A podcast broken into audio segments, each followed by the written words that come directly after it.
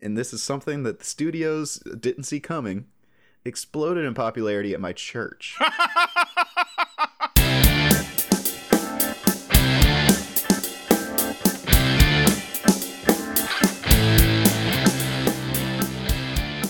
Hi, and welcome to episode of Cinema Nation. My name is Brandon Sparks. and I'm Thomas Horton. And here on Cinema Nation, we discuss film genres and the tropes and stories within them. But this month, we are talking about a director, and that director is Guillermo del Toro. So last week, Thomas, what did we talk about regarding del Toro? Yeah, we covered his first three films and how all of them kind of have to do with monsters, especially. Uh, Mimic's kind of the outlier. It's you know it's his first film within Hollywood. It's his first American film, his first English language film, and it doesn't really hit on the same themes as his other two. Uh, I think you and I both said last week that that The Devil's Backbone really felt like the successor to uh, Cronos a lot more than Mimic did. Yeah. But if you if you take Cronos and Devil's Backbone together, what you get are these themes of, as we were saying, the idea that it's not monsters we should be afraid of, it's men, and especially greed.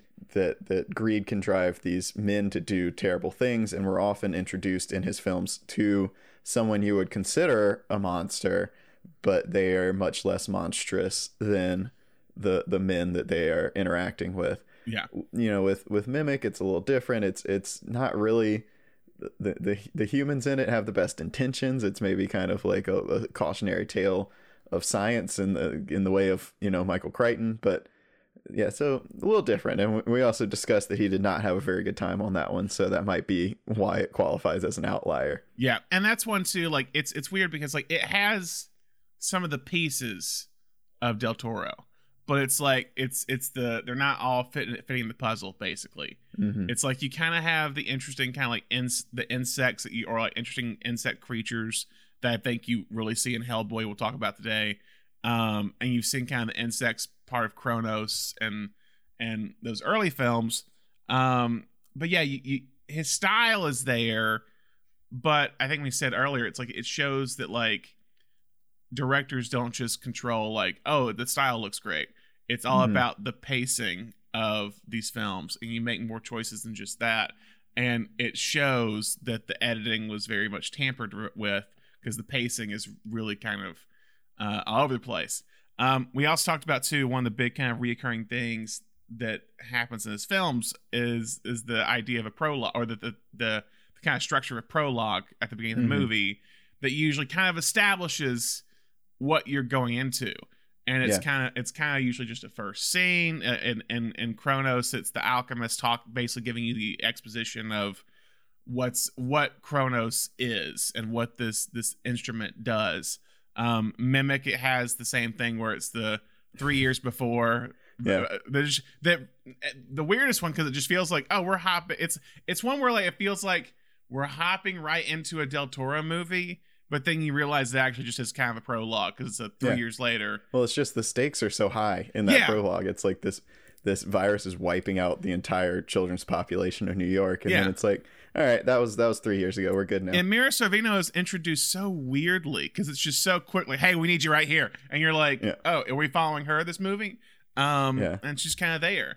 Um, but then Devil's Backbone, you kind of have the opening narration from the uh the uh, the doctor of of the orphanage, and you're gonna see that kind of reoccur here. I think all the stuff we've talked about previously about uh monsters or, or men are kind of the the the scariest monsters, and the monsters are actually kind of the the good creatures in Del Toro's movies. It's it's the idea that like the and I think we'll bring this up later in the month with maybe Nightmare Alley is that the freaks are the more sympathetic characters and the men are the more monstrous characters.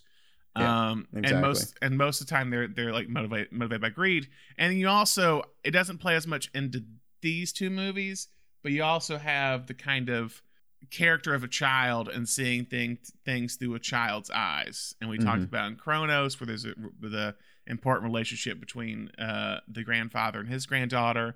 Uh, Mimic even has a, a, a child that plays a very key role in the plot of the film. And Devil's Backbone's all about uh, kids at an orphanage. Um, Here we get kind of one scene in Hellboy that I think is is really funny. um, Yeah. from a kid perspective. But that's that's really kind of it. So yeah, so those are kind of the themes we've talked about: the fairy tale like nature of his movies, the mixture of fairy tale and horror, and how that will kind of permeate his career. Those the kind of two things. The dark fairy tales is what he's known for. Yeah. And and this week we'll be talking a lot about comic books. Yeah. Which is partially why I tagged in this week. but um but I do think that also speaks to what you were just saying about the prologue. Del Toro is someone who was raised on comic books, loved is obsessed with comic books, which is what it will inform the next two career choices in his career Yeah. as we're going chronologically here. But I think that's also, you know, that that is part of the comic book world is that first page you get that explains what happened in the last issue. Uh, Yeah. you know, as a as a little catch up. And so I, I do think that's kind of why that works its way into most of his films is this just he's that's that's what he's used to as far as storytelling goes. That's a good point. I mean, even to be topical, the most recent film, The Batman, has opening narration. It's not the Mhm. first scene, but opening when you introduce the Batman, it's him writing in a journal saying Thursday, October thirty first, whatever. Like this is what this world, this is what Gotham is. You're being introduced into this world from this character's perspective. So yeah, I admit that's very prevalent in these two films for sure. So we're talking about comic book movies. So he goes from Devil's Backbone into this into Blade Two. Into Blade 2. So, So, how does this all occur? to get ourselves to Blade 2, we're going to do we're going to go back to the 1950s. All right? I've prepared a little field trip for us. This is just like the beginning of Hellboy. We're just like, okay, here's here's World Yeah, War Two. Here's, Let's talk here's about our that. prologue. Yeah, here's a prologue. I'm to do a brief history lesson on specifically Marvel comics and Uh-huh. monsters. uh as as Marvel films have grown in popularity, a lot of people don't even realize that that Blade is the first successful Marvel theatrical release. The first Blade was the it was the second. It was only the second theatrical released Marvel film after Howard the Duck in 1986. Wow, that's a big big gap. Yeah, they had a couple other films that were released overseas. The Dolph Lundgren Punisher was released overseas, but didn't get a theatrical release in America. The uh, the um, oh god, who what's his name that played uh Hasselhoff, the David Hasselhoff Nick Oh, Fury oh, movie Nick Fury. That was a TV movie. That was a TV movie. Yes, there was a Captain America movie that was not released in the United States. So you have Howard the Duck in 1986, then you've got Blade 1. But as I said, Blade really goes all the way back to the 1950s to something called the Comics Code. We've talked a lot about the Hays Code on this podcast. You and I like to rant Yeah. about the Hays Code a good bit. And the Comic Code is almost exactly the same thing. It happened to comics Really? Around the same time as the Hays Code, except it was self-enforced. It was kind. It, ha- after the Hays Code happened, these comic books kind of saw the writings on the wall. There were a lot of congressional hearings about comic books kind of rotting the the brains of children. There was this very influential book that a child psychologist wrote who said who said it, that comic books were turning them all into deviants. So all the comic book companies got together and they said we're gonna impose this code on ourselves to keep them from from canceling us basically. Yeah. So that was that was in the 1950s and when it was brought about it really hit Marvel specifically hard. At the time they were most known for crime comics, so like detective comics, uh murder. I mean, it was pretty dark stuff and you know, in the 50s, the superheroes were not really popular at all in comic books. The superheroes like Captain America had really kind of died off after World War II. Yeah. Um, but crime comics were very popular, but they were hit the hardest by the comics code. They were, you know, people were worried about putting these crime stories in the hands of children, which is who comic books were intended for. Mhm. So Marvel turned to monster comics at the time and horror comics. They made a huge pivot from crime to monsters. And for the latter half of the 1950s into the early 1960s, horror comics were Marvel's main bread and butter. But as these monster comics rose in popularity, the comics code adapted to Yeah. meet those concerns as well. So in the early 1960s, uh, vampires were banned, mummies were banned, skeletons were banned. Wow. You couldn't really do monsters at all. So, with monsters taken off the table, that's when Marvel began to shift their focus again. So, for instance, they had a, a horror uh, series going about a man who had been shrunken down against his will to the size of an insect and was being hunted by these ant monsters that were gigantic. That turned into Ant Man. You know, they were like, all right, well, let's not make it as scary. We're going to make it like that he has the power to shrink down. and then and then you have Ant Man. Yeah, yeah. Other monsters who appeared in the in the pre superhero era were uh, the Hulk Yeah. was a this kind of like scary beast. There's a monster known as Groot, the living tree, who would make a comeback many many years later in Guardians of the Galaxy. But it was really the rise of the Fantastic Four that cemented Marvel as a superhero comic publisher. uh-huh. And it Fantastic Four was the most popular comic title for pretty much all the 1960s. In the 70s, Spider-Man became the most popular comic book title. But in the mid 70s, the Comics Code began to relax some of its rules back. A lot like the Hays Code, it didn't, you know, it didn't Yeah. happen all at once. Like this is done. It was just kind of like, okay, you can do this, you can do this. Society is pushing the boundaries more and more Yeah. with the with the code. Yeah. So, one specific easing back in the comics code was they said that monster content would be allowed as long as it was presented with literary value. So, specifically, Dracula, Frankenstein, you know, all this stuff was. So basically, monsters that were books beforehand. Yeah. You can make a comic book. Okay. So, almost immediately, Marvel integrated a lot of their horror titles back into their now Yeah. superhero regiment. So you had uh, Werewolf by Night, who was a young man who was a werewolf, but he also like had a consciousness when he was a werewolf. So he was essentially a superhero. You know, he's got a Yeah, yeah. secret identity. At night, he goes out and, and fights crime as a werewolf. So that's that's where you really start to see this meshing of like monsters and superheroes. Heroes. And so then you get Ghost Rider came up in this era. He was a demon that that also, you know, damned evil people to hell. And Dracula himself became a part of the Marvel Comics universe. Yeah. So, as, the, as part of the rush to get the monsters back into the Marvel's pages, as well as the black exploitation films of the 1970s, Blade was introduced to Marvel Comics as a vampire hunter in the Tomb of Dracula series. He was created by Marv Wolfman and Gene Colan. He was originally introduced as a human born to a woman who was bitten by a vampire as he was being born. And he was depicted as a human vampire hunter who was just immune to vampirism because Mhm. basically it was like he had the vaccine, you know? Yeah, he, yeah. he had a little bit of vampire blood in, in him as a kid and he developed immunity. He would serve really only as a supporting character in the vampire themed comic series until the 1990s, when interest in the darker side of Marvel was reinvigorated by the Midnight Suns team up, which brought together various monster and demon themed characters for a super team. It was Doctor Strange, Ghost Rider, The Punisher, all the like edgy comics that really took off in the 90s. That sounds like a lot of fun, actually. Yeah. But on the movie side, like I said, for lo- most of the late 80s, early 90s, various studios were trying to make Marvel movies, including Roger Corman's New World Pictures, who owned the rights to The Marvel Fantastic films Four. for a while. yeah, they, did, fan- they did- tried to do Fantastic Four.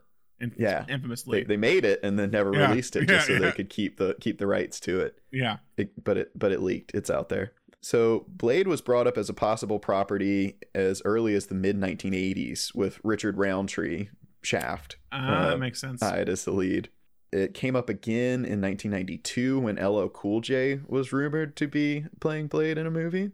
was he big at that point? Like, and, I and guess so. as an actor, as an actor, because I know he's like slowly.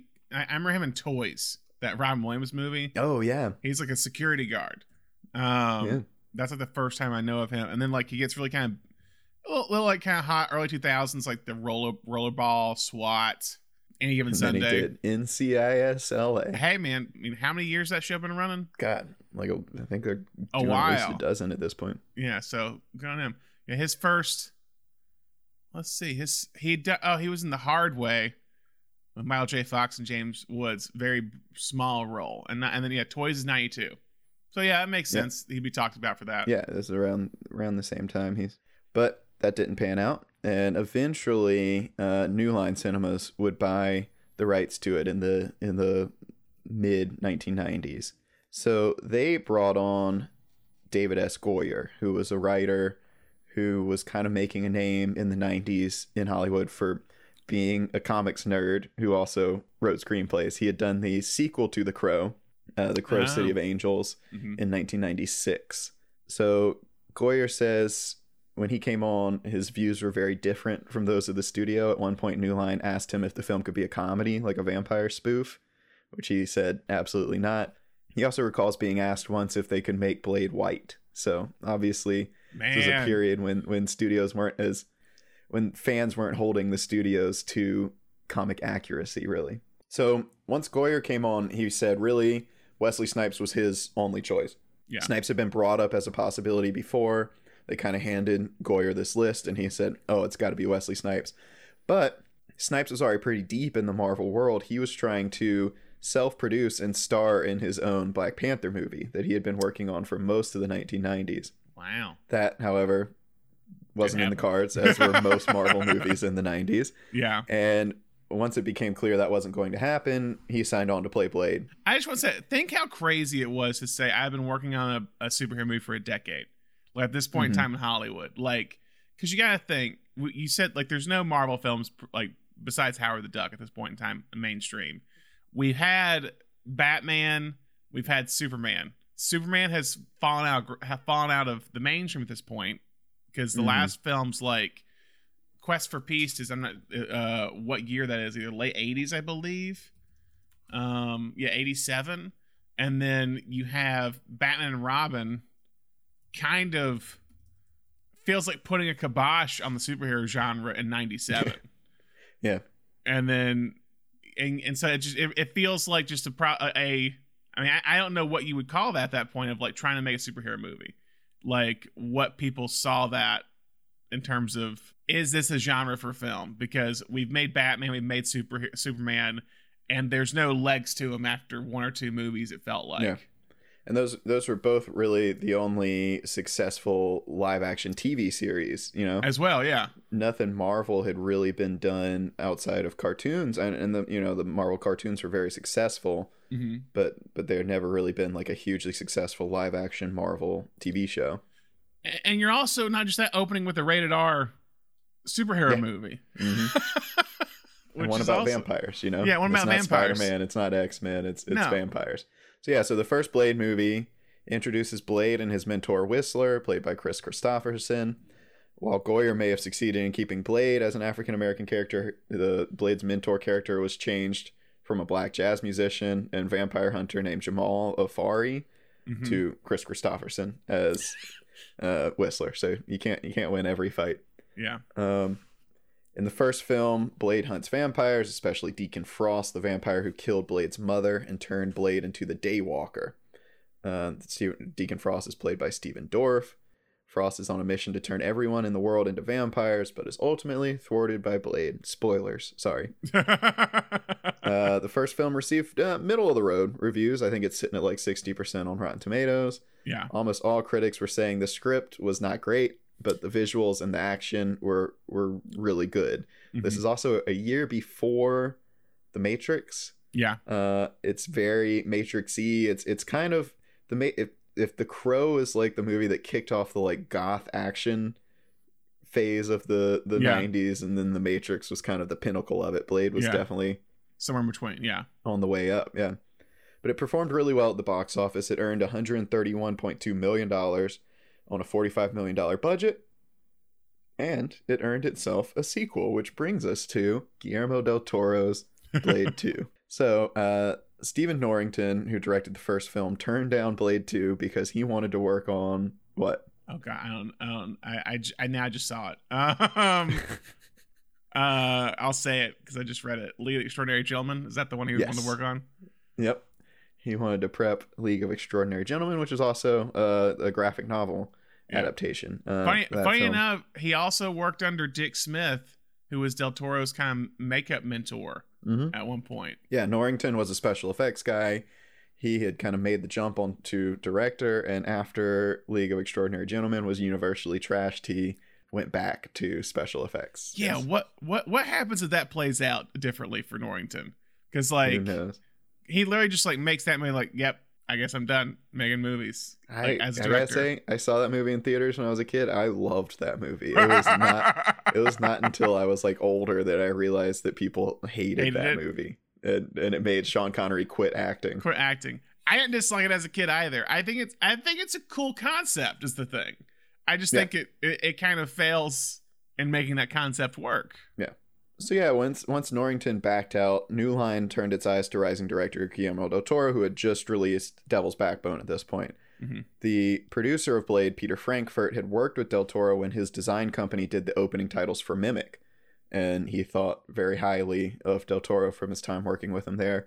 Goyer was also a very big fan of Del Toro's films. Yeah. So Del Toro, who he said was a huge comic book fan, jumped at the chance to make a Marvel movie, despite I think despite any of his hard feelings towards Hollywood from from Mimic, he Yeah. you know giving him a comic book movie was really the way to to lure him back in. Mhm. Del Toro said, uh, I really almost came to the system of not repeating the same movie consecutively. I wanted a huge change. If The Devil's Backbone is chamber music, Blade 2 is black metal. It goes to what I think is the essence of action movies, which is very close to the musical genre. You basically have musical numbers tied by a story that is very melancholic. Yeah. Cool way to describe an action movie. Yeah. I agree. But yeah, so Goyer and Snipes collaborated on the script for the sequel, with Snipes coming on as a producer as well. The original draft of the script involved Blade teaming up with vampires to, to take down a mutual threat, a scientifically engineered super vampire that hunted other vampires, known as Morbius, the living vampire. Mhm. Uh, Goyer was excited to bring Morbius into the films, as in the comics, it's a bite from Morbius that gives Blade his Daywalker powers. But Marvel Studios vetoed the idea, saying they had plans to make a standalone Morbius franchise. So that was 2001. and it's still being postponed to this day. coming at some point to a theater near you. Yeah. Morbius starring Jared Leto. So the script was really just barely tweaked to Mhm. remove Morbius, substituting Morbius in for an also scientifically engineered super vampire called the Reaper. Yeah. So I mean, it, it's really like a Apple F, you know, yeah. change, change to Reaper. Um, Yeah. Jared, Jared or Nomak. Jared Nomak is the character Yeah. name. So Goyer and Fra- Frankfurt vowed to not try to hold Del Toro to the style of the first film in any way. They said when you get someone like Guillermo del Toro, you don't tell him to copy Stephen Norrington's style.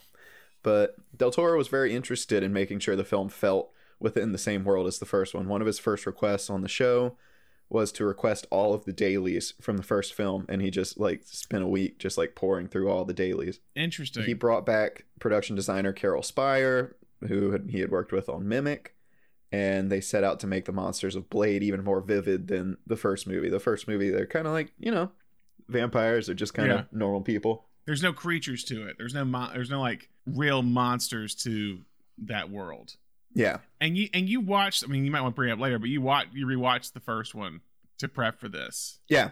Yeah. Very, you know, it's one of those things that it does feel in the same world, but Del Toro definitely builds out kind of the mythology. It's it's it's a lot better at world building for sure. Yeah, I mean the the the opening scene of Blade, of Blade, I think is still one of the more underrated scenes of those superhero movies that time. Like it really perfectly introduces the character of Blade with the like with with the rave, like with blood coming down. I think it's amazing. Yeah. And probably the most memorable part of that movie is that opening. Mm-hmm. and I make I make myself want to put it in this one for some reason. A lot of times when I think about it, Yeah. They do go to a rave in this one. they but- do, they do, yeah. Um, we talked about the strain a little bit last week. Some people have noticed that the Yeah. Reapers in this movie look a lot like the strain and have said like, oh, Del Toro took the Reapers from Blade 2 to make the strain. He had actually been working on the strain for years be- previous to Blade 2.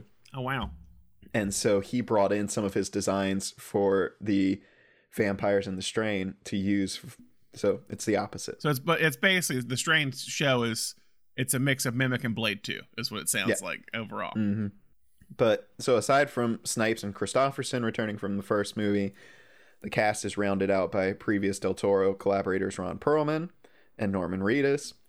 We also have a, a small appearance from the, the film's fight choreographer Donnie Yen, who appears as a vampire. So, Brandon, what's your what's your background with Blade Two? What's your, So- what are your thoughts on the film? So Blade Two, it's funny. Blade Two is always the one when I talk to people about Del Toro, they always forget he made this. Like funny enough, I feel it's either it's one of two things. They forget he made this, or it's their favorite film by Del Toro. There's like no in, be- there's like no in between. There's like no in between. It feels like it's one I've always liked. It's one I've always kind of felt like is a sequel that surpasses the original.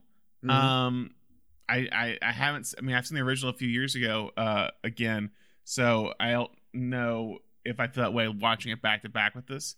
Or um, but I've always liked this more. I, I always thought the visual style was more interesting to me.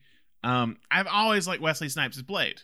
Like I Mhm. think Oh yeah. S- Snipes is one of those guys where we we kind of it's it's like we we forgot about after a certain point. Like he was one of the biggest action stars in the 90s probably. And especially probably one of the the the biggest action stars that was a black actor at that point. Like Mhm. when looking at that, because I saw a list of like what they kind of put down for people, it was like Wesley Snipes and like or Denzel Washington. Yeah. Like um Snipes is kind of th- the guy. And yeah, it is interesting to say that basically the Marvel movies got started off kind of the Snipes basically and his kind of portrayal of Blade um, to a point that people are still kind of talking about. I think I think like people's uh, affection for that has grown over time for Snipes' Blade. Like it's interesting. I think it, I think of it in a similar fashion as like Brendan Fraser in The Mummy, where it's Mhm. like we kind of forgot about it for a while, but now we're like, oh no, we always liked him. Why didn't we talk about this more? Yeah. Um, yeah, and I think I think the Blade movies tap into a very similar energy as John Wick, yeah, where it's like, I agree. is Wesley Snipes giving the best performance in these movies? No.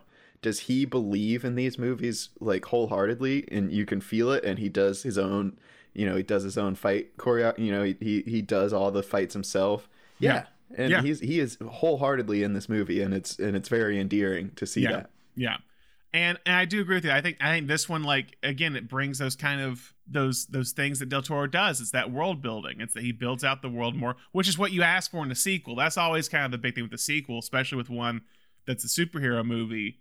You want to kind of like build out the mythology, get give you Right. more of what you liked, and then add new kind of layers to it. And he does that well.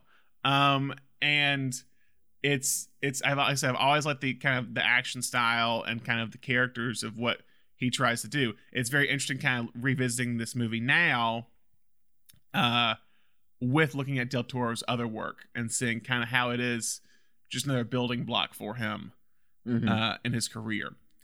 So what what about you? What was your kind of history with Blade? Yeah, I mean, I mean, I don't remember. I, I had a lot of friends. This was like middle schoolish for me. Yeah. I had a lot of friends who were like obsessed with Blade. I was not into like comic books or comic book movies at that point. Uh-huh. Um, and so When did that happen? When did that happen for you? When when did you start getting comic books and comic book movies?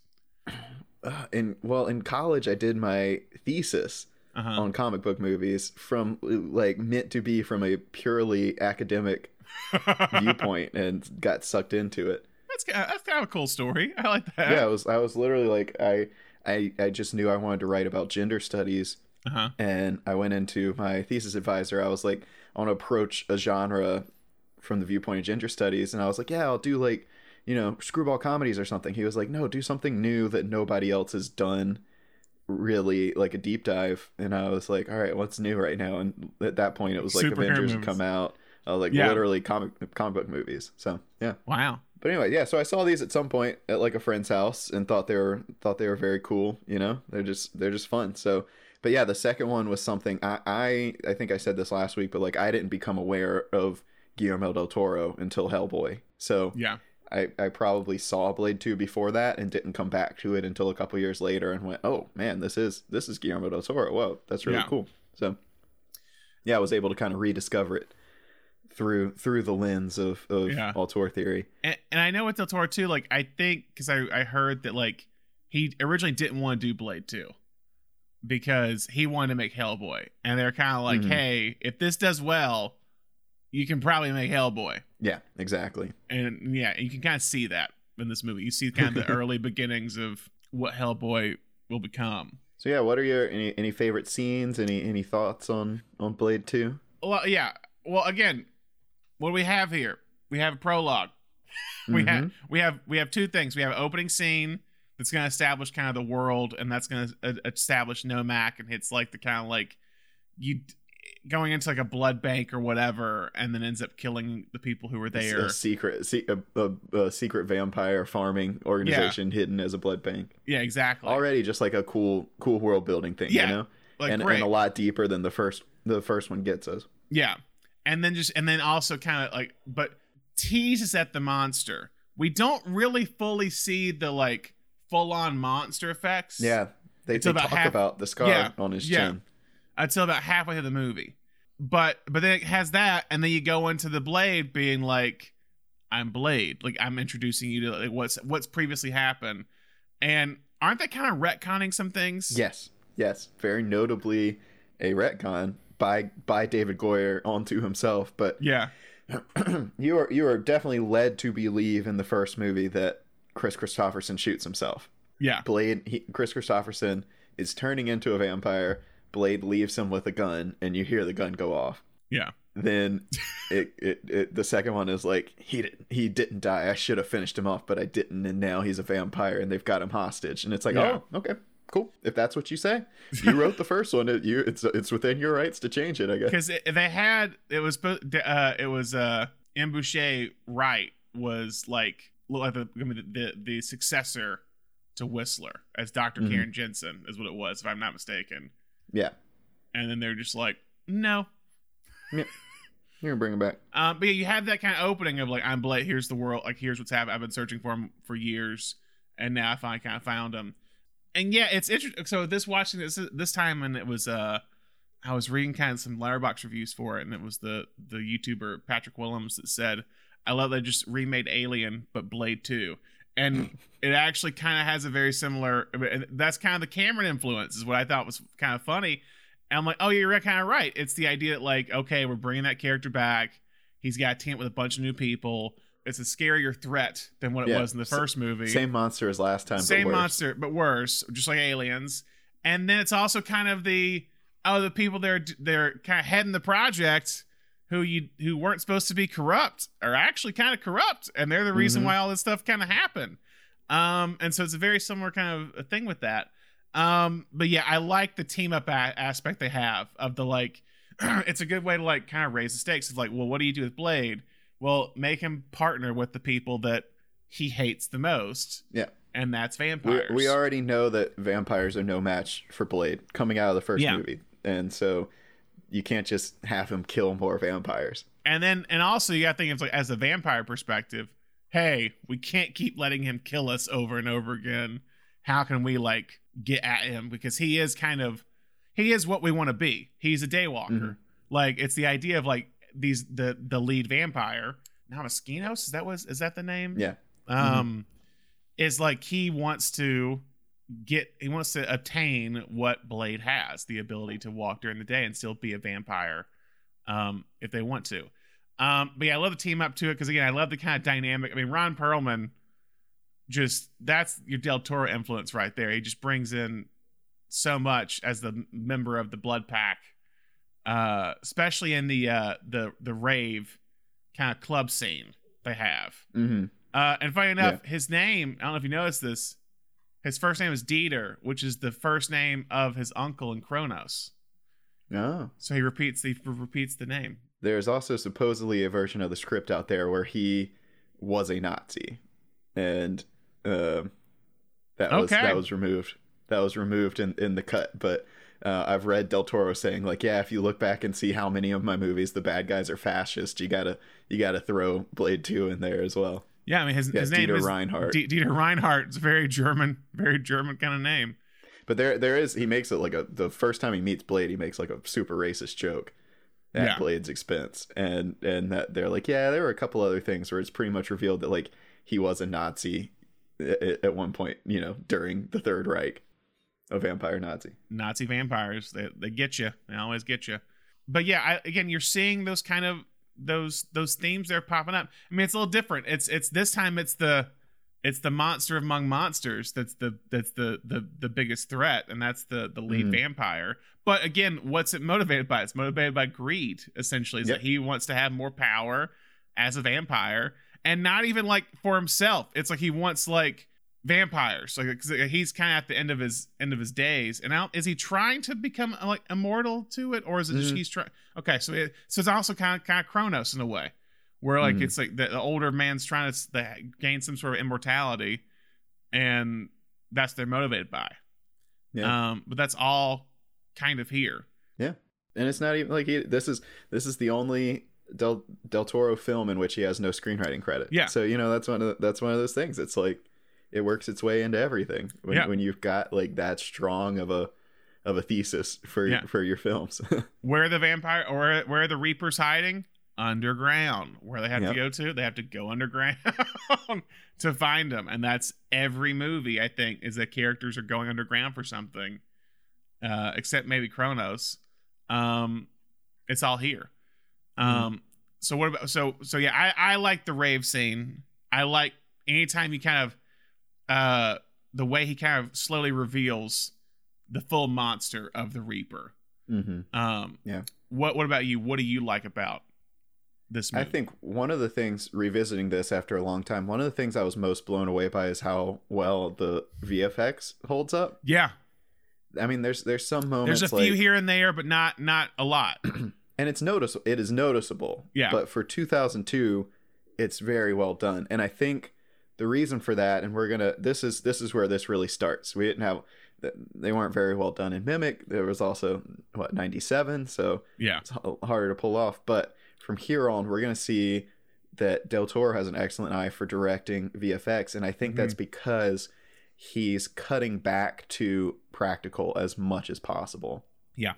So in some of these fight scenes, you've got, and, and it should be stated, you know, Donnie Yen's fight choreographer on this one. I think this one and the first movie have a lot of that kind of like the Chinese film uh, Yeah. wire Yeah. fighting uh, the Hong style Kong Hong Kong Yeah. style. Yeah, influence on on these films but some you know in this one in particular there's these some moments that are just too hard to pull off but that they're almost like there's there's a couple of these shots I'd be watching and it is like seamless yeah, from going from from VFX to practical back to VFX and and so you don't get that like looking at it and going like you know like Mummy mimic. 2 yeah, like oh, Mummy oh, yeah, 2 was around 2. this time. Yeah. You don't get the the scorpion rock, which Yeah. is just CGI the whole time. You know, Yeah. when you need to go in closer in this movie, when you need to get closer, when you need to get texture, it's practical. Yeah, When you need movement, it's it's VFX. Yeah. And Del Toro's come out and said, you know, he's a little disappointed in how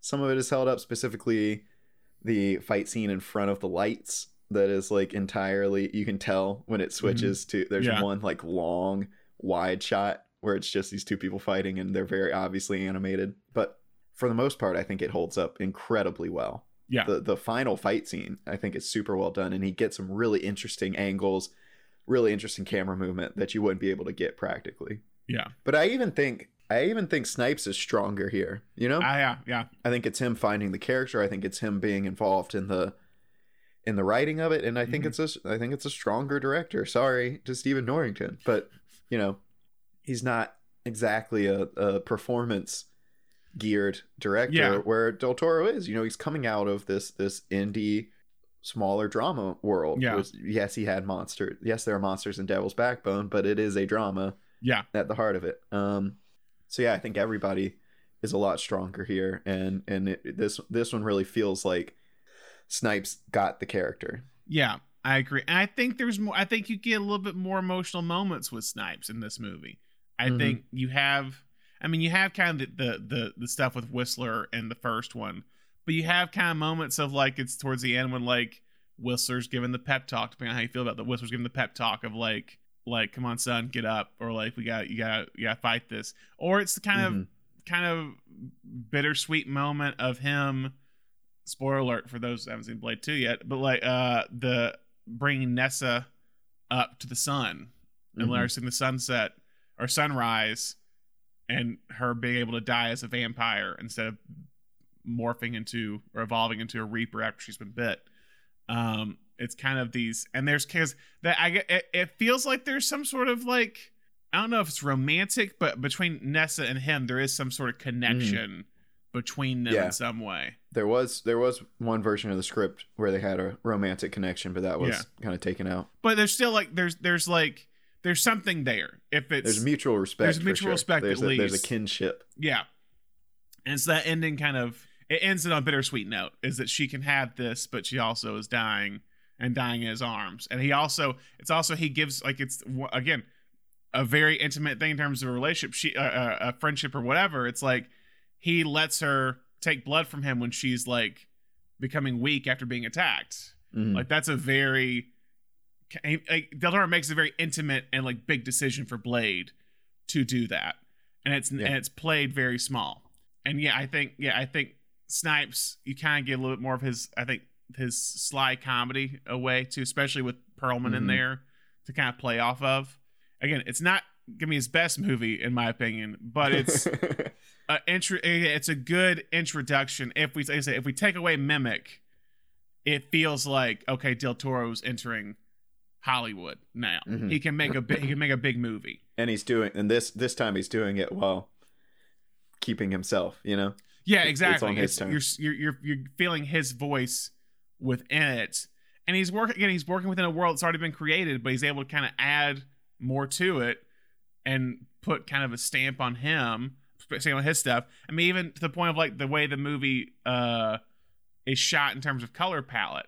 Like Mhm. it's you have this kind of amber glow through some of it early on that goes in the more dark blues when they're underground. Um, he kind of that's kind of the things he kind of goes back and forth a lot. You're gonna see it in Hellboy as well. Um, but yeah, I think it's all kind of there, and he's taking that style he's developed in that indie world, that small in in Mexico, and now he's be able to truly, without uh obstacles. There's always gonna be obstacles, but not not the Weinstein obstacle. Um, he can fully develop as a uh innovative filmmaker on a larger scale. yeah yeah and he he, he you know gives the film a, a fully comic book fantastical feel there's Yeah. as opposed to the first movie which was kind of like there are vampires among us just kind of set in new york like no no part of this movie takes place in like a human space Yeah. you know the the entire thing is set in the world of the vampires Yeah. there there there's really no scene that's like there's normal people here Yeah. at, at all in this movie Yeah. and so then he's able to play with the production design more to make it feel more fantastical because we're not concerned with the human world at this point this is just about the vampires and the reapers Yeah. so yeah it definitely definitely puts his his stamp on this one especially it's in in the era that we're in now the the marvel universe era we've talked a lot about how how our director is supposed to put their stamp on a movie when it's the 22nd movie in Yeah. the series of the marvel universe but um early on he was able to come in and say yep that movie did well everybody liked it this is this is what i'm making and it Yeah. and it feels seamless but it also feels very inventive I, I think too. Side on that, that with superheroes, I think it's almost harder nowadays too because it's a it's it's jumping on a moving train a lot of the times, and the train with this one's not moving as fast. Is kind of what I say. Yes, absolutely so you can kind train of hop is up. just leaving the Just station. leave the station. You're like So- running towards the ends. yeah he just so hops on. This is two years after so the x-men the fox x-men first x-men movie came out 2000, 2000. Yeah. so two years after blade this is two years after that so it's starting it's starting to rev up and Spider Man, I think gets gets released the same year. 2001 In, is it 2001? yeah yeah yeah because they you know there was all the issues of having to remove the world trade center it was late 2001 yeah. Wait, was I thought it was I thought it was 2002 because I thought because 9/11 happens later. Yeah, it's 2002. Oh, okay Yeah, it's April 2002. okay. But because because I was like nine. yeah so the same year yeah yeah, literally, literally a month month and a half after. Forget what you think you know. Vampires exist. My name is Blade. I was born half human, half vampire. They call me the Daywalker. I have all their strengths, none of their weaknesses, except for the thirst. Twenty years ago, I met a man that changed that. Whistler. He taught me how to hold the thirst at bay. Taught me the rules. Gave me the weapons to hunt with. Silver, garlic, sunlight. Two years ago, he was attacked. They took him and turned him into the thing I hate most. So reception for Blade 2 was pretty much the same as the first. They have an almost identical Rotten Tomatoes score. Critics hailed the visuals as even stronger than the first film, especially with Del Toro's practical effects giving a more gruesome and fantastical feel, like I said. Mm-hmm. But they still found the story lacking. Um, you know, pretty much the same notes everyone had for the first one. First one. Roger Ebert, however, gave this film three and a half stars and called it a really rather brilliant vomitorium of viscera. So he was obviously taken with Del Toro's imagery He is, from, yeah. from early on. Uh, the film dropped in mid March, widely considered a dumping ground for movies, Mm-hmm. but uh, became the most financially successful film in the Blade franchise. It made 150 million worldwide on a 54 million budget. The kind of much maligned third Blade film, Blade Trinity. The Blade Trinity, yeah, right. Blade Trinity. Yeah. Yeah. it was not as accept it was not as uh, successful and a lot of people aren't sure how much money it could have made if not for the uh, it had a huge drop off in its second week because the uh, ncaa final four games were that weekend and a lot Uh-huh. of people contribute the drop off to everyone staying home to watch basketball so could it have made more money with a better release date? These are things people have to think about when they schedule movie releases.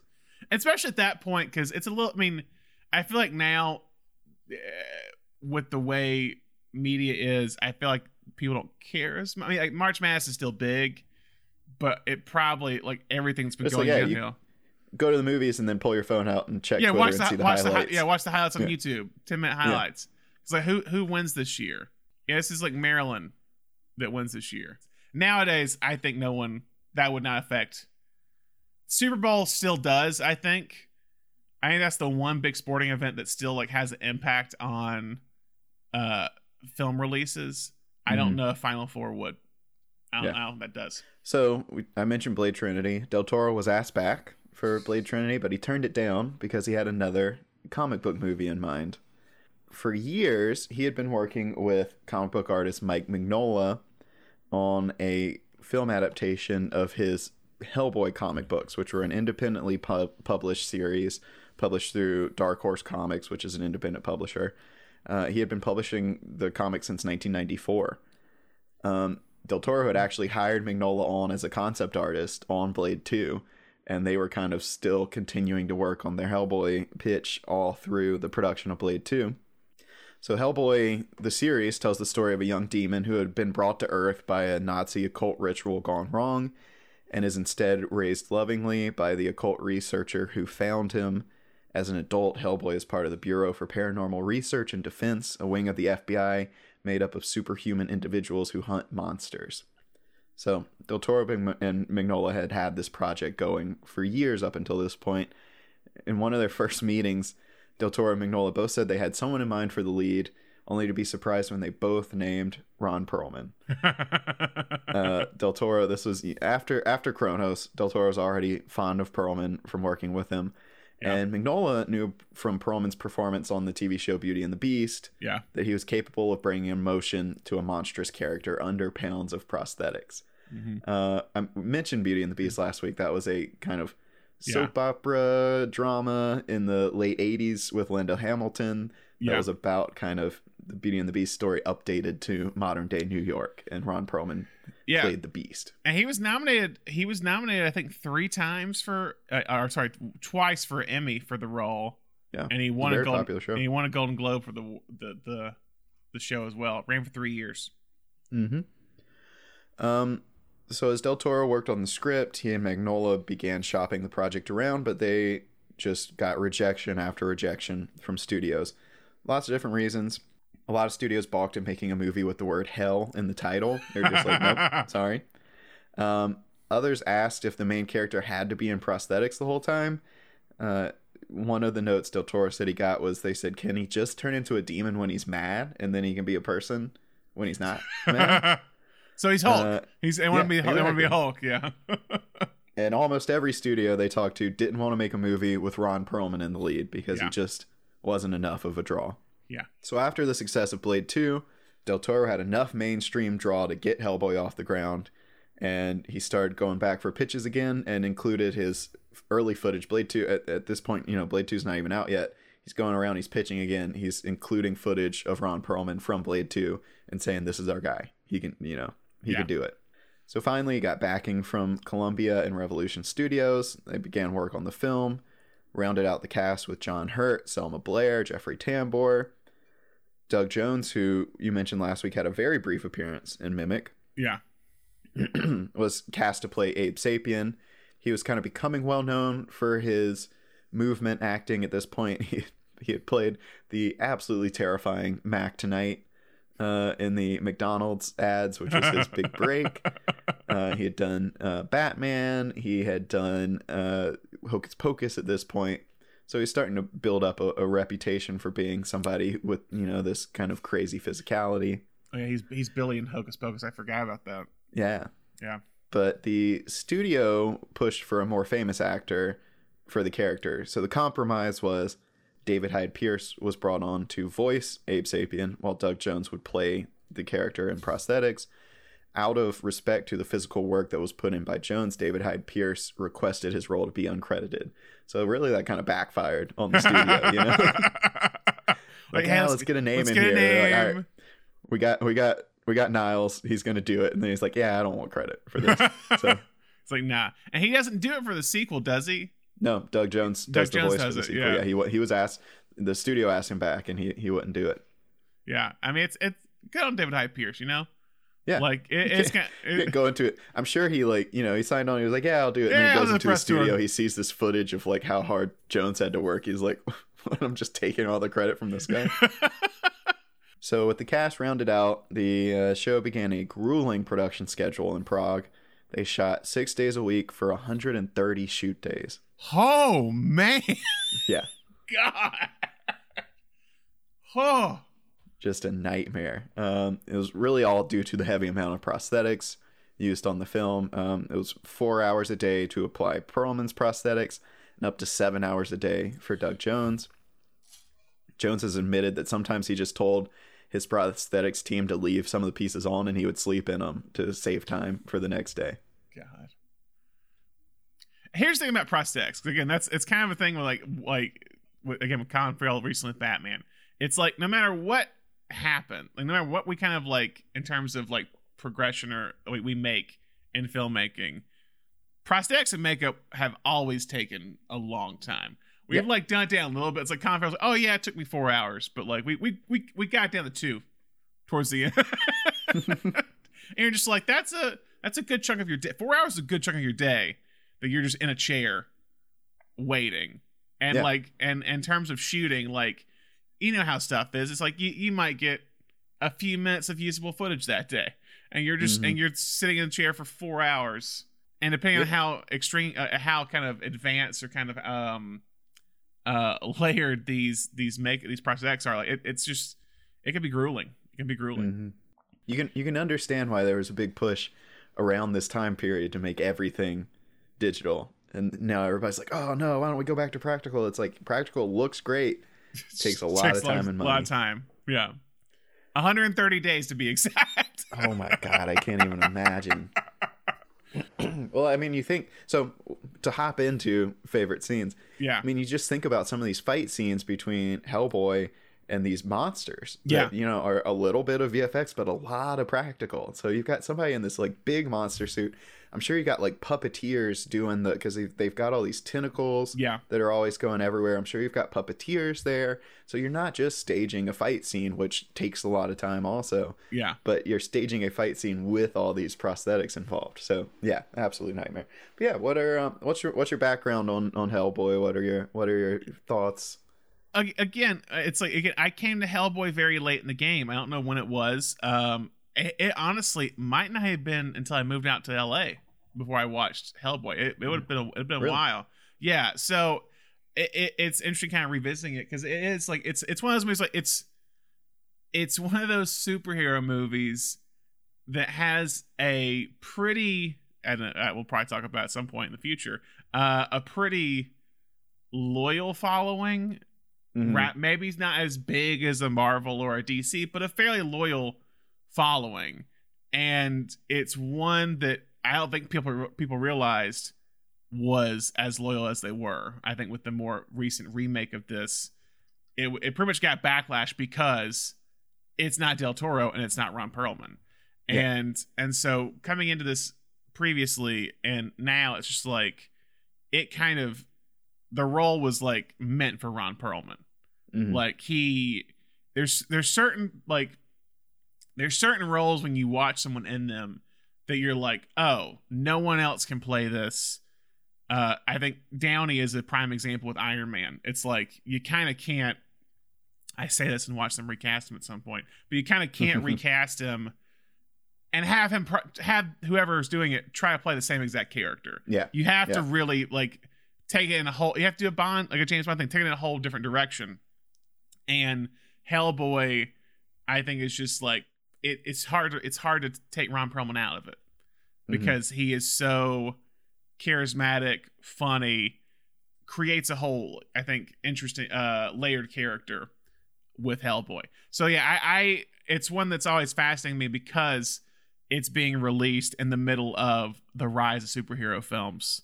Yeah. But it feels like studios don't give it enough credit or people don't give it enough credit for what it did in that Yeah. time. So what about you? What's your kind of history with this I was film? I was an early adopter of Hellboy. Hellboy, as soon as it came out on DVD, didn't see Hellboy in theaters. As soon as it came out on DVD, it exploded in popularity, and this is something that the studios didn't see coming. Exploded in popularity at my church. Like that DVD was getting passed around at my church, and people were like, "Hey, listen, it's called Hellboy, but like he's like this demon, but he's Catholic."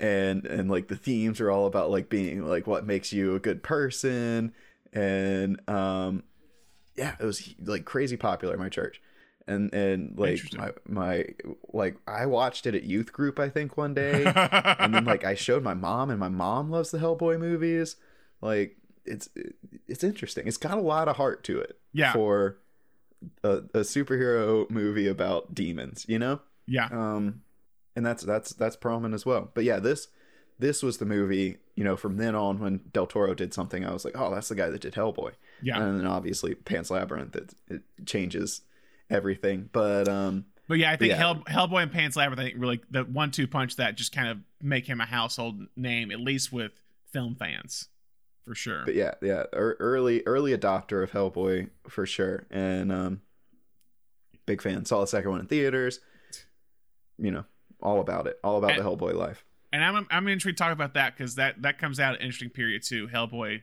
two, the Golden Army. We'll discuss that Mhm. uh, uh, next episode. Um, yeah. So this film, I think, again, you get the Del Toro world building. Another thing I'll bring up to get the prologue. It's the opening, the whole head Hellboy being kind of uh, coming through the the portal into the real into the into the our Earth, our our universe. Um, but one thing I bring up here too, them I want to see it, it how much it, how farther it goes. You see it in Blade Two as well. It's an inter- there's some interesting father son dynamics. mm-hmm. Blade 2 has it with the kind of Nomak being the son of the lead vampire Mm-hmm. and kind of the uh, betrayal or something that they that, that has occurred there. And in this one, you kind of have this strained father son relationship between Hellboy and, and John Hurt's character Trevor.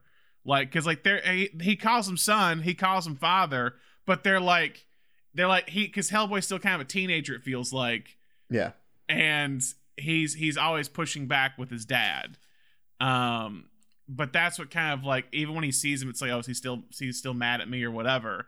Like there's something that's like there with this father son relationship. Mhm. it's heartfelt but it is strained just like blade 2 yeah.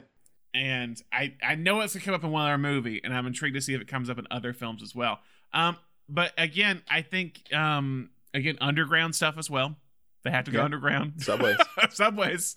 Uh, but yeah, great fight scene. The subway fight scene. I think the kind of Mhm. museum fight scene. subway the f- subway fight scene you know you get the wisecracking that's i think that's when Yeah. you, perlman really lets loose you get the, the kittens The kittens. you know it, it, the, it's just so so the characterization's so well done Yeah. through that whole sequence because you've really just met you know you're introduced to the world through myers yeah, and then he meets hellboy and then you go on this mission and that's when it switches to being from hellboy's point of view yeah, uh, is is once we get into that that scene, and so that's that whole sequence from the museum to the subway is really us meeting uh, Hellboy for the first time, and I think Yeah. it's it's so well done in, Mhm. in introducing him to us. Yeah, you get the like, n- n- uh, now on the second date or whatever he says. When, Yeah, when no tongue. no Yeah. tongue. Yeah.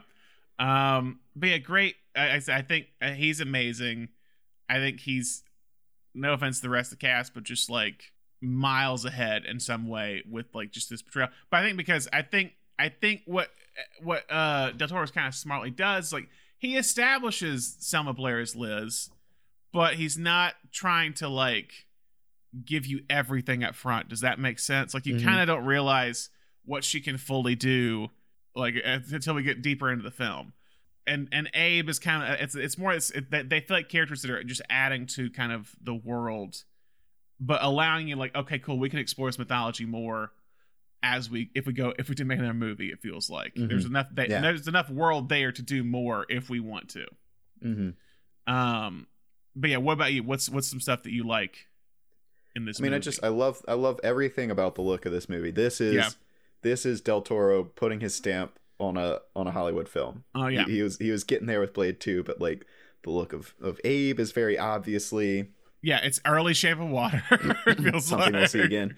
Yeah, uh, you know, I'm not a I don't I've never read the Hellboy comics, but I'm familiar and like one thing I read was like the the assassin character, the clockwork assassin. That's entirely a creation for the that that character appears in the comic books, but he's not in that form at all. So that's entirely a creation for the film and I just think that is so cool.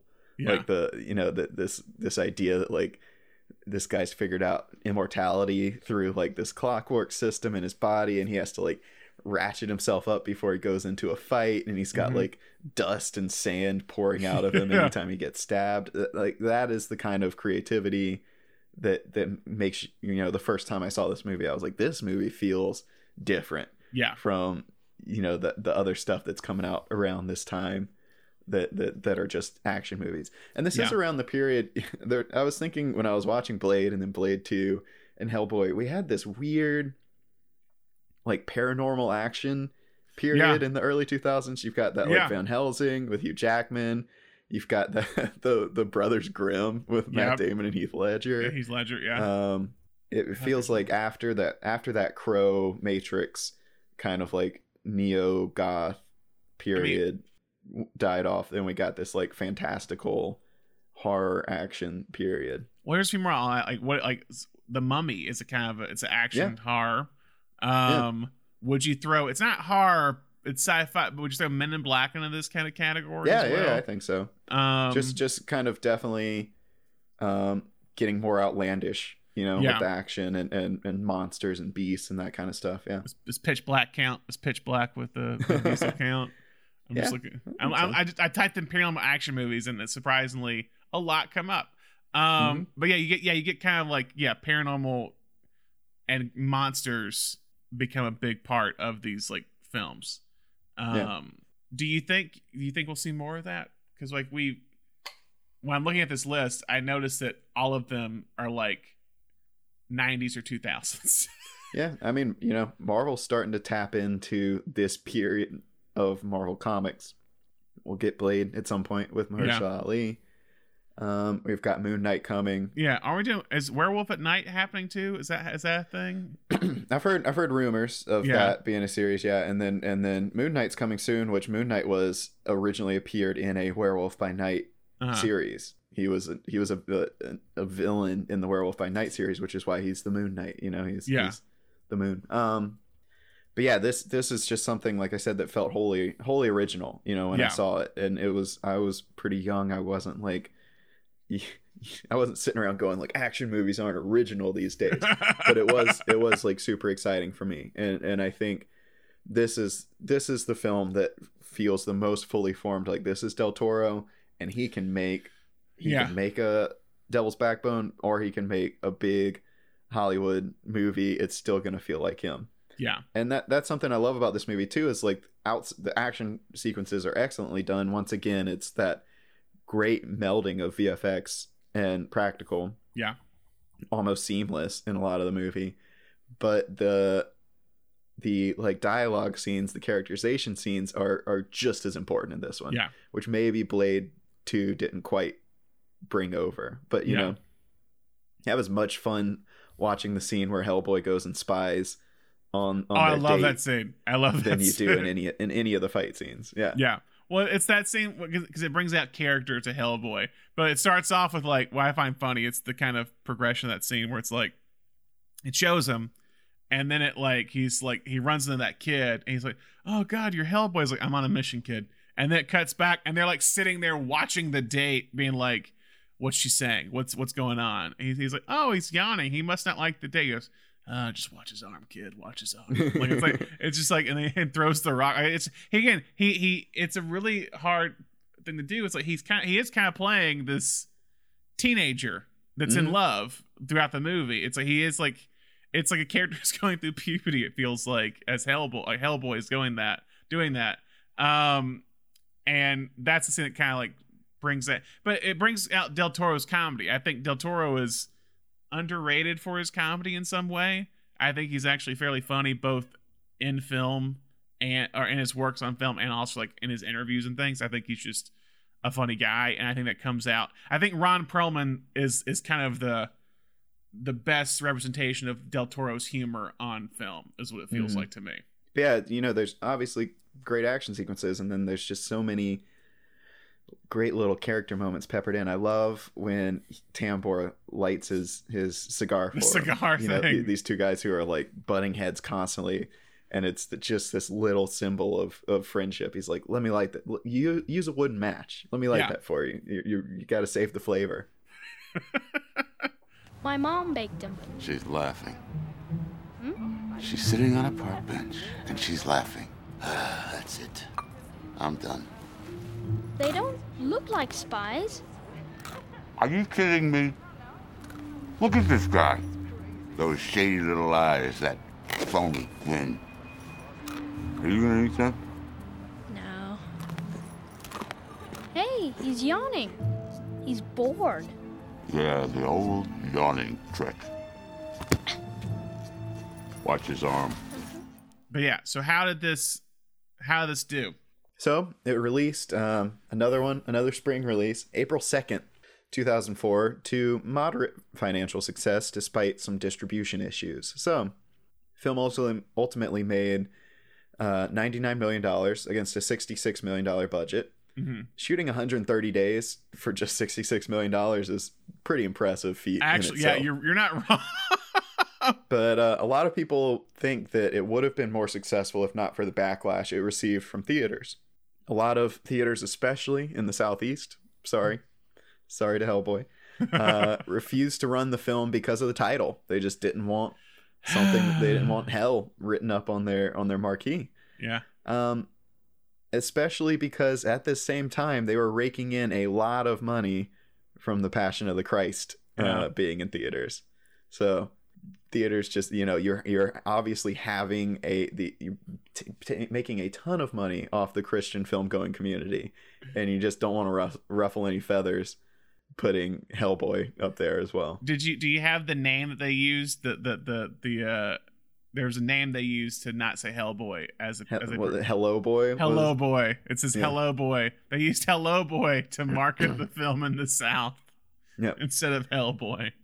Oh man. And of the theaters that did run the film, a lot of them yanked it prematurely for Easter weekend, um, so it didn't didn't run as long as it as it maybe should have. So you know, it still made money. Uh, Mike Mignola come out and said he was very happy with with the way it performed. You know, if you're some guy who's been publishing like an independent comic book for for ten years, hey, that played out played out pretty well. yeah.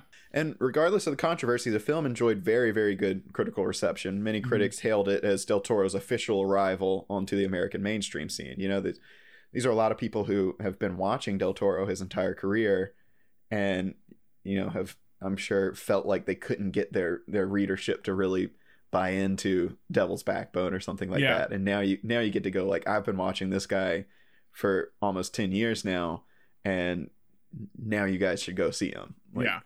He's really making it happen.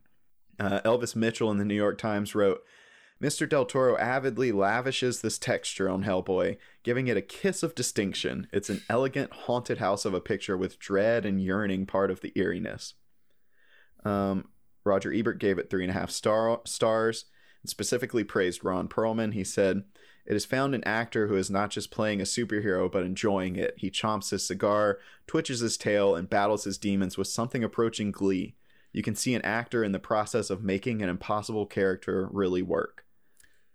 Yeah, and he's he's completely right about that. Yeah. I think I think it does. Um, I think he really does capture. Again, I, I say it's like he. I don't see. No offense to David Harbour. It's like I don't see anyone that can like play Hellboy. I think Yeah. it's it's it's so kind of That that adaptation it was a losing battle, especially because there's still talks about A Perlman three. and Del Toro Yeah. doing a third one. So to just kind of drop one in between was was was a was a rough call. Sorry, sorry to uh, everyone involved in that one. Um, Yeah.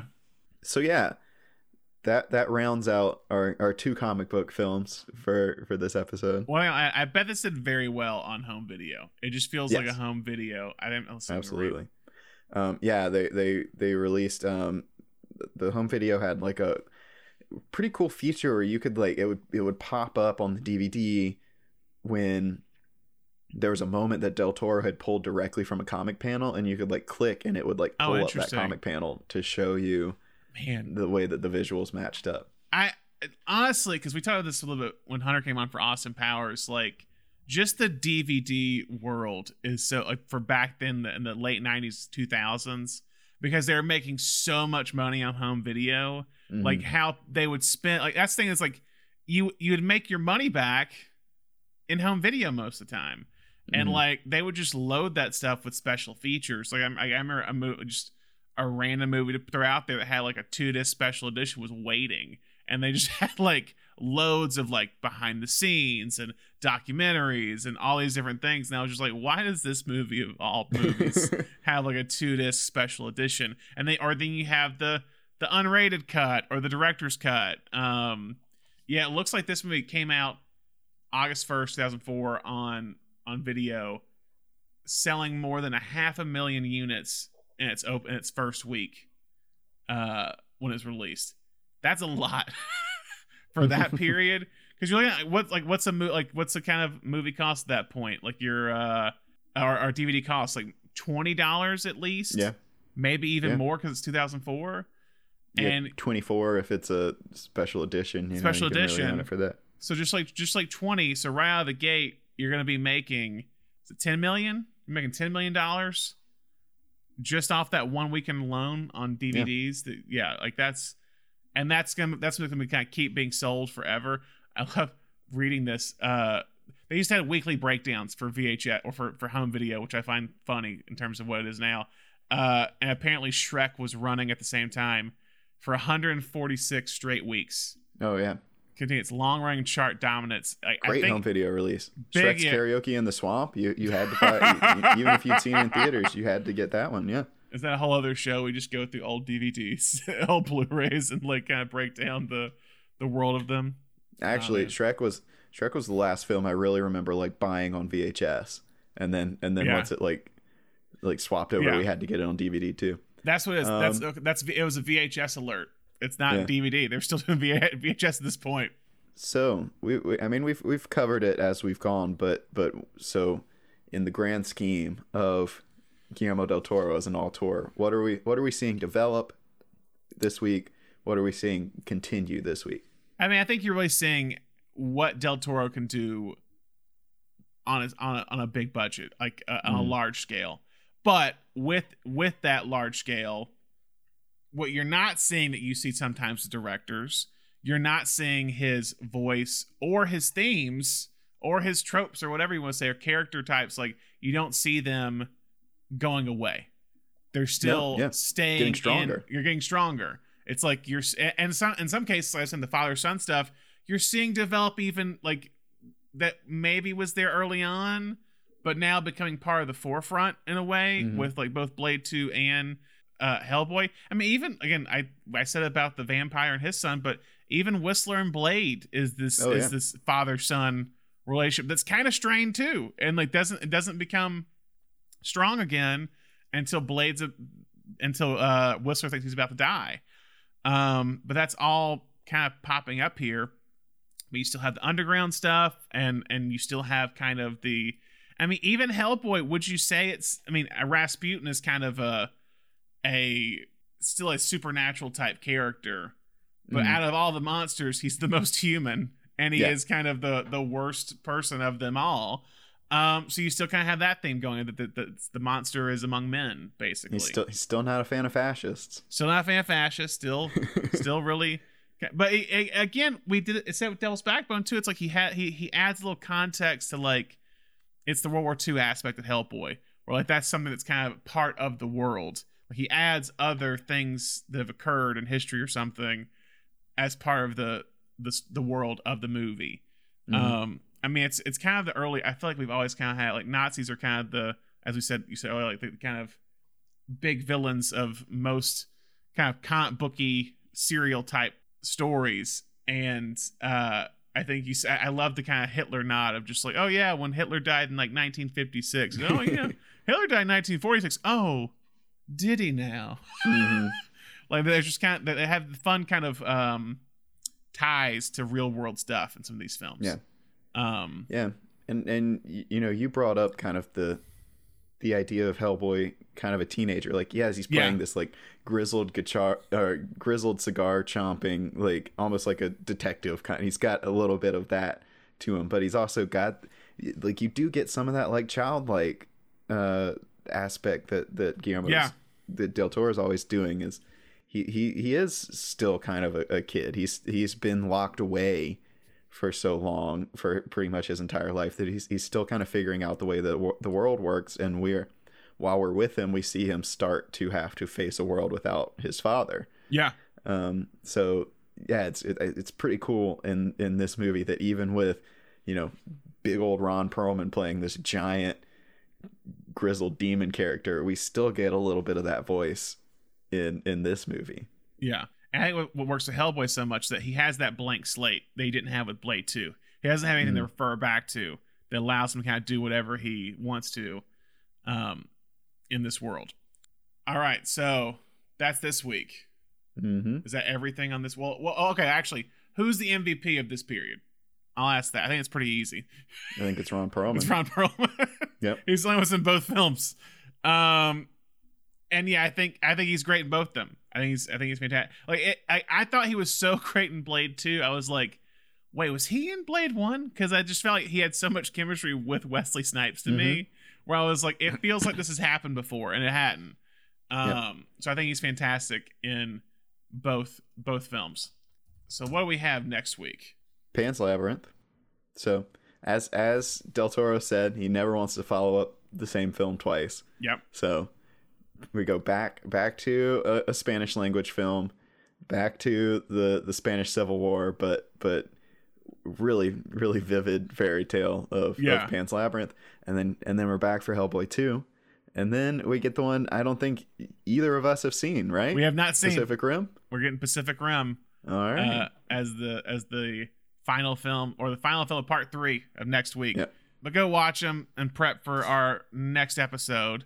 Um, but that's it. That's all we have for in this episode. If you're a fan of the show or a new listener, make sure you subscribe to the Nation Podcast so that you can stay up to date on all of our new episodes. You can subscribe to our show on Apple Podcasts, Spotify, Google Podcasts, Stitcher, or wherever your podcast. And if you haven't already, make sure you write us a review on whatever platform you listen to the show on.